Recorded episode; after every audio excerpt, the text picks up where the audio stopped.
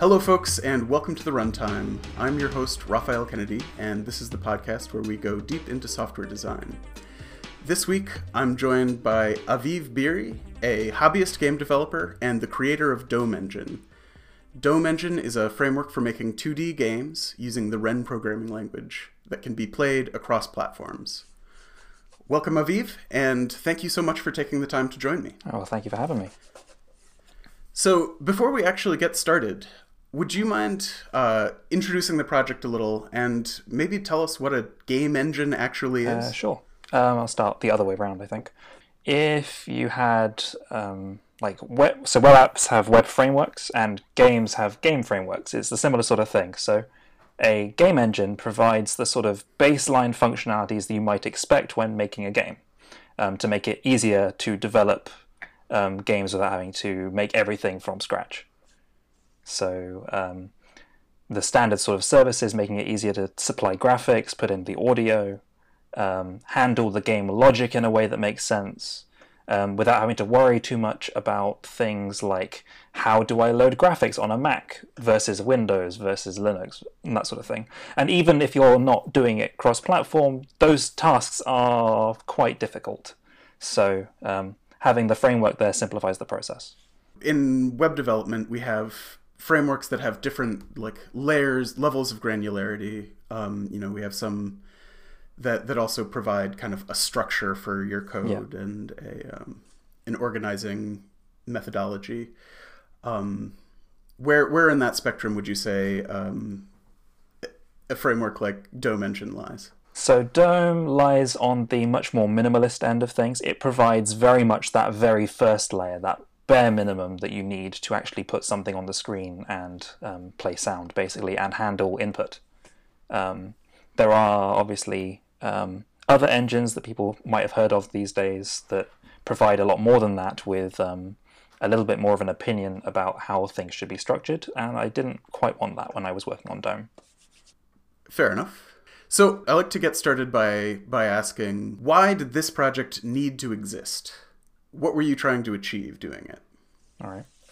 Um, so this project, it didn't necessarily need to exist for anybody but myself. Um, I had been making a lot of games um, for game jams uh, using the Pico 8 engine, um, which is a nice little console. It uses Lua. It comes in very minimalist, very constrained environment. Um, and I found myself working in that a lot for not just game jams, but for other things and getting sort of frustrated at some of those limitations. And with the language itself, Lua is lovely when you're just starting out, but it has a certain set of rough edges that make it difficult to work in for a long period of time and for multiple projects. Um, so, what I wanted was a set of tools that I was comfortable using that I could just pick up and use and put down without having to worry about having to rebuild a lot of things every single time. Was there something about the the Wren language that was appealing to you over Lua? Yes, the main thing when I was looking at different languages I wanted to include um, was that I wanted something class based because Lua doesn't by default have a class system. It uses a bizarre thing of metatables, which you can kind of coerce into behaving a lot like classes in a prototypical sense, the way that you might do in JavaScript but you end up having to provide your own implementation of that and it's never intuitive. It always works differently depending on who's written it and it's it was very frustrating. So when i was looking at different languages i found um, the wren language and it comes with classes as a, um, a first class citizen um, and it just felt very neat to work in when i was uh, uh, looking at different languages, and it's also very easy to integrate into whatever project you're building on. It's designed specifically for embedding into other tools, so it seemed like a good fit. Um, so it sounds like one of the things you were trying to achieve here was sort of building a framework that aligned to your own expectations of how how this process should work.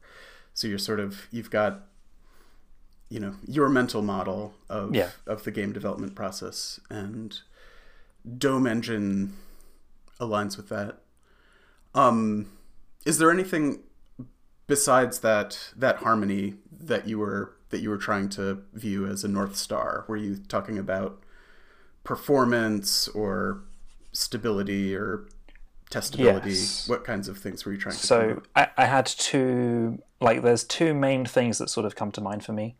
Uh, mm, sort of three.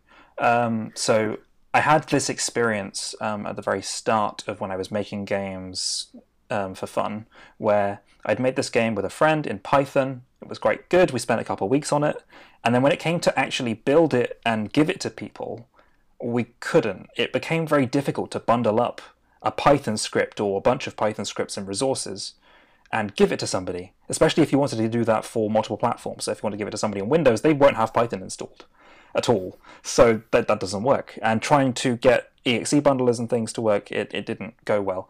And I found myself so frustrated by that that when I was making Dome, I wanted it to be as easy as possible to give somebody my game and for them to just be able to play it.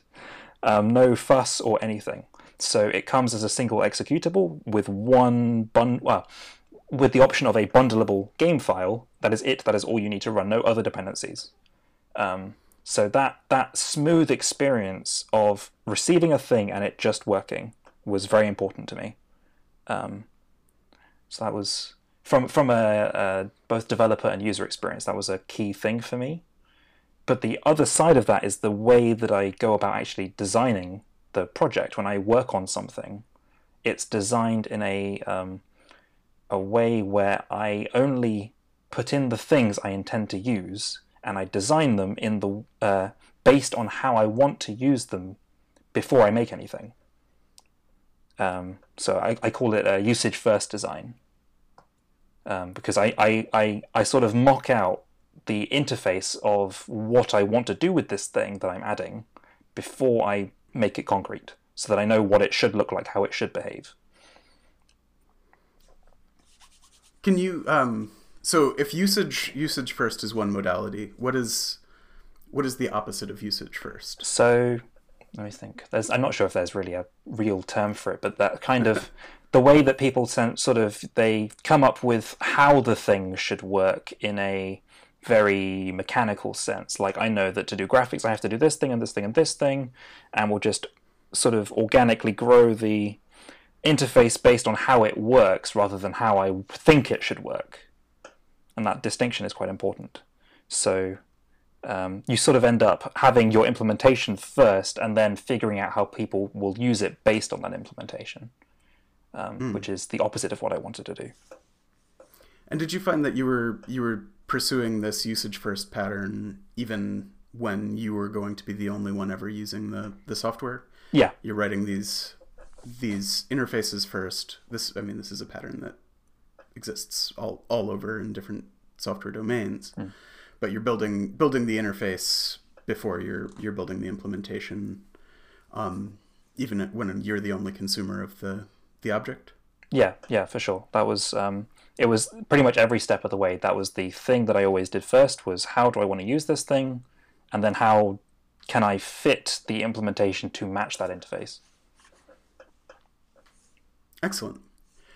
Um, did that have anything to do with your testing approach? And I, I will say, do you have a testing approach? I, I, I, I don't have a like rigorous automated testing approach at all. I, I find that very difficult generally. Um, it drives colleagues of mine crazy.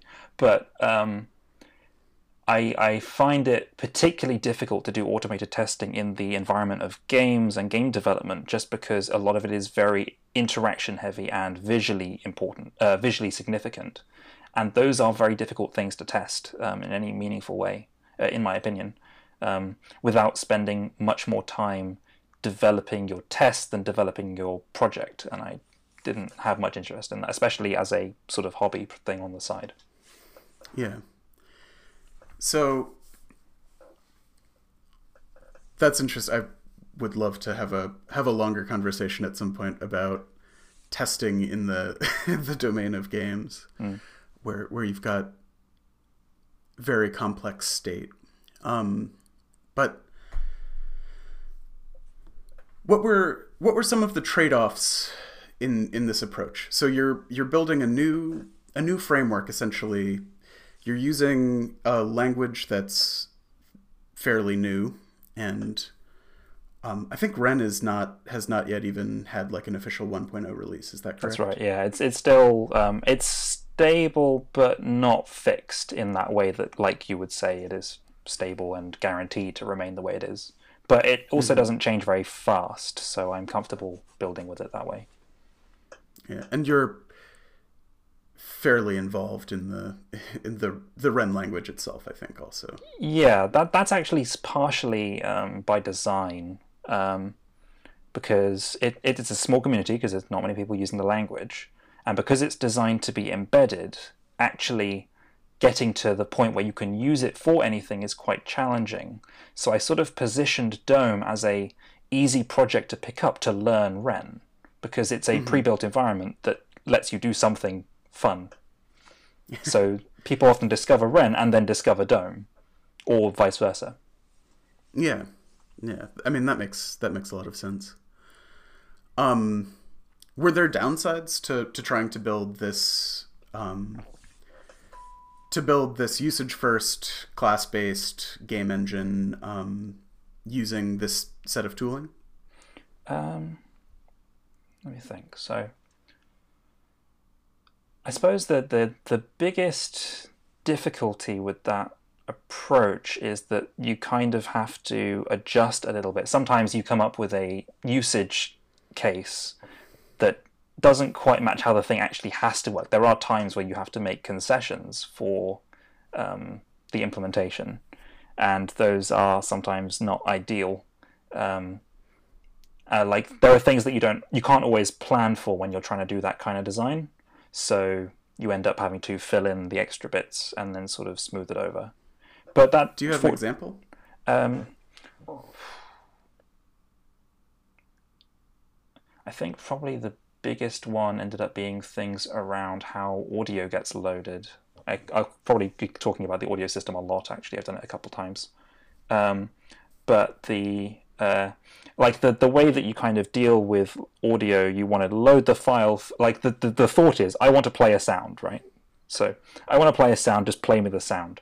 Um, and then you realize, oh, you can't do that because you actually have to load the file into memory first and have it mixed up and ready to be played at the right sample rate and things, um, so the right speed. Um, and so there has to be a couple of steps before you can say, play me the sound, before you can do that. And you don't realize that when you're initially designing the system. All right. Um, were there were there any other trade offs that, that you were particularly brushing up against? Mm. Not anything that immediately comes to mind. It can be a bit tricky occasionally to come up with a design that I am happy with for a use case, mm-hmm. just because it can take a little while to settle. Um, and there are risks in doing things that way because occasionally you might want to change something later. Um, that's actually more of a um, it's not directly related to this approach, but it's a thing that I have to be aware of when working on this kind of project is how you change things if they're not working. Um, but I think the approach itself is fairly sound. Can you talk about things that you that you've done to to make that process smoother, or techniques that you've you've developed for handling handling that ex post facto change? Yeah, um, there's kind of two things I can think of. Um, so the first thing is obviously that I, I, I don't actually land anything without being happy with it to start with. So I always create something in a pull request separately and I, I use it for a bit before I say this is the fixed version that I'm going to give out to people. Um, so that's sort of the first half of the approach is that I'm, I'm, I'm cautious about what I add um, mm-hmm. and I'm mindful of that. But the second half is how you handle things when they have to change because occasionally something has to change. Um, and where possible, I will. Um, generally, at the moment, I've never had to remove anything from Dome. Um, I have deprecated a couple of things, but I've not actually got to the point of taking something out yet because um, we've not reached that point. But there have been times where I will provide an alternate interface to something. If I decide that later I want to change something, I will retain the old functionality with the marker that says this is de- deprecated, use the new thing. Um, but then I will provide like an expanded version of that interface in the new system um, so that you don't break the backwards compatibility there. Um, and quite often the trick is to then implement your old version of your interface using the new interface. So it's all using one path of code. Mm-hmm. Mm-hmm. Um, it's quite important because I am um, I'm the middleware here. Um, I I have to be re- I believe at least that I have to be careful about what I add and what I break because there are things depending on me and they're not choosing the things that I am putting in or taking out. So mm-hmm. I take that role very seriously. Yeah. And presumably because I think you're somewhat of a one man operation, you don't want to be, you know, you mentioned Python in the land where you have Python 2.7 and 3 oh, yeah. parallel for decades. Yeah, that, that that's just I, I don't even know how they could have allowed that to happen. But um, yeah, I mean, so that that makes a lot of sense. That's something that again, that's something we deal with in in all different domains of software development. Yeah. Um so can you can you talk about a time that you made a, a design decision in the language that that ended up being wrong or counterproductive? Um, yeah. Um, so this is something I wanted to go back to with the audio system. I yeah. Uh, so the way that the audio kind of used to work was that you would ask for audio to be loaded, and then all of that stuff about how audio worked was managed from the wren side of the operation. It would say, "I'm loading audio. Give me the audio. I will hold on to it." Um, and then it would make the, the, the Wren engine would then call over to the C. Uh, is written in C, and it would ask the C stuff all the resources and store it all on the wren side and then handle it that side. And that became quite troublesome with this new thing that I've started putting in for um, uh, extensions, uh, plugins, I've been calling them, where you want to be able to add on additional features to DOME without having to make modifications to the core directly and it, I mm-hmm. wanted to be able to add like audio extensions so that you can play things that don't match that standard system of an audio file, um, synthesizers mm-hmm. and the like. And suddenly I needed to access all of the audio system stuff from the C side, not the Wren mm-hmm. side. So I kind of had to invert the whole architecture of the system. So it was a full rewrite basically to change the responsibility from one side to the other. All right the decision to include responsibility for for audio inside of the the Wren portion sounds like that was um, something you ended up wanting to change. Is are there reasons that you originally had it had it on that side, and did that did that change end up upsetting things that were that were useful? Uh, so, fortunately, it, it actually didn't involve any severe interface interface breakages. Um, the actual, like, as far as I can tell, nothing actually broke as a result of this. Um, but it, it if you I, disagree, tweet at. well, yeah. let, normally, if something breaks, people let me know pretty quickly. Yeah. Um, but I also, I, I, mean, I have my own projects that I check against and whatever, so it's no big deal.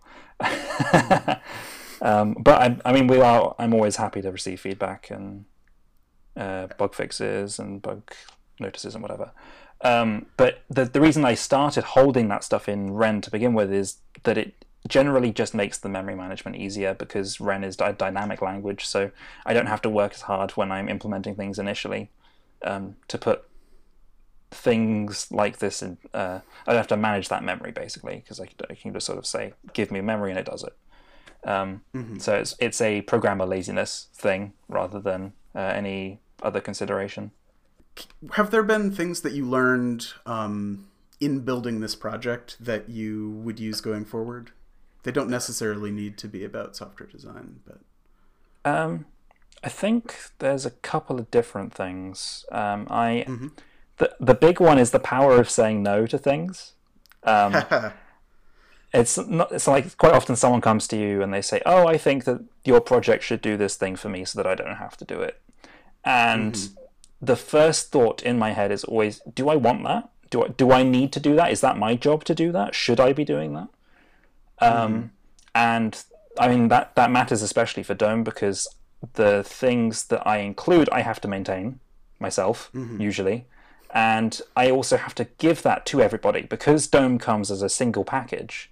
If I add something, everyone receives that thing, whether they're using it or not. Mm-hmm. Um, which is overhead for them because then they have to include the extra disk space and any other overhead that comes from having a new system added in. So the power of saying no is that I can say, no, that's not my job. I don't want that everywhere.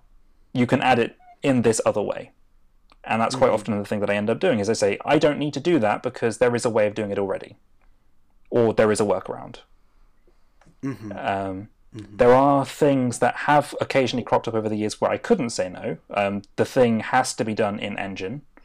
Um, and so I, I, concede on those points with some resistance usually. Um, but the first step is always, do I need that? Mm-hmm.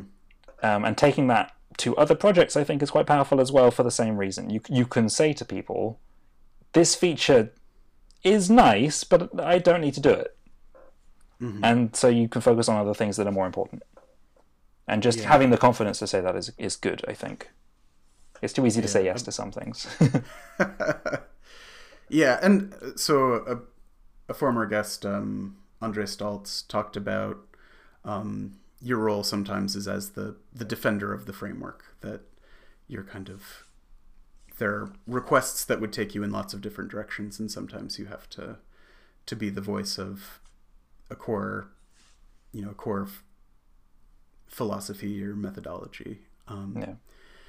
and yeah it seems like maybe an implicit design decision here is that that minimalism is important part of the the dome engine yeah it's, it's uh, I'm not sure if it was clear. The DOME is an acronym or a backronym. So the M in DOME it was is not clear to me. Yeah, uh, it right. is. It is a bit buried. Um, yeah, it, it, uh, I don't know if you want to go into this digression, but yeah, um, no. Do so it. I started from the name Dome, um, because which is sorry, that's a, that's like a it's a wren nest, right? That's right. Yeah, uh, this is the thing that I found out. I was reading up about wrens because I was trying to pick a name, and it turns out they make dome-shaped nests. So okay. um, I picked the name dome. It sounded cool. I thought it would be all-encompassing.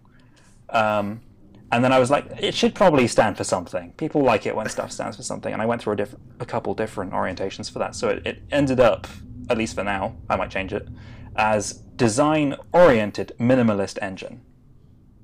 Excellent. Although you know, it could have been design-oriented maximalist engine. Wow, yeah, in a very different direction. Well, originally it was um, like dynamic, opinionated minimalist engine. So that tells you a bit about me. You've got dynamic opinions. Exactly. Yeah. All right. Um. So, how can people get involved in Dome? Um, so the big thing, just make uh, take take it and make something with it. That's the first step. Just just make something. See what you like about it, what you don't like about it. Um, get a get a feel for what it can do for you, and just enjoy the process of using it. Um, and then if there's something that you feel is missing, then you're welcome to um, submit an issue on GitHub um, for feature requests, or even if you feel really confident, you can dig into the code yourself and um, add on whatever you like. Um, and I, I review um, the code that people submit, and I will always take good feedback. Um, there's also um, our Discord where we welcome people to share what they're working on. Um, so yeah. All right, and we'll include a link to that in the show notes. Um, and can you talk a little bit about some some other projects that you love? Um, yeah, I mean the the big one, obviously, the Wren language itself is something that I obviously am very involved in. So that's kind of redundant. Um, there's if you're interested in making games at all, there's a series of videos by Casey Muratori about uh, called Handmade Hero, where he goes through step by step from scratch on the process of making games and a game engine, um, which I found both very interesting because it's it's fun to see someone take that process the whole way through um, but also his particular philosophy um, had a lot of impact on the way that I approach Dome's development and other things moving forward. So, um, yeah. Mm-hmm. It, it um, I think it's like um, he does like an hour and a half a day, or did for several years now. So I don't think there's any hope of ever catching up to it, though. you'd have to be very committed. Oh yeah. Um, and you you had uh, a pretty long tweet thread talking about um, the the design and build process of Dome as well. Yeah.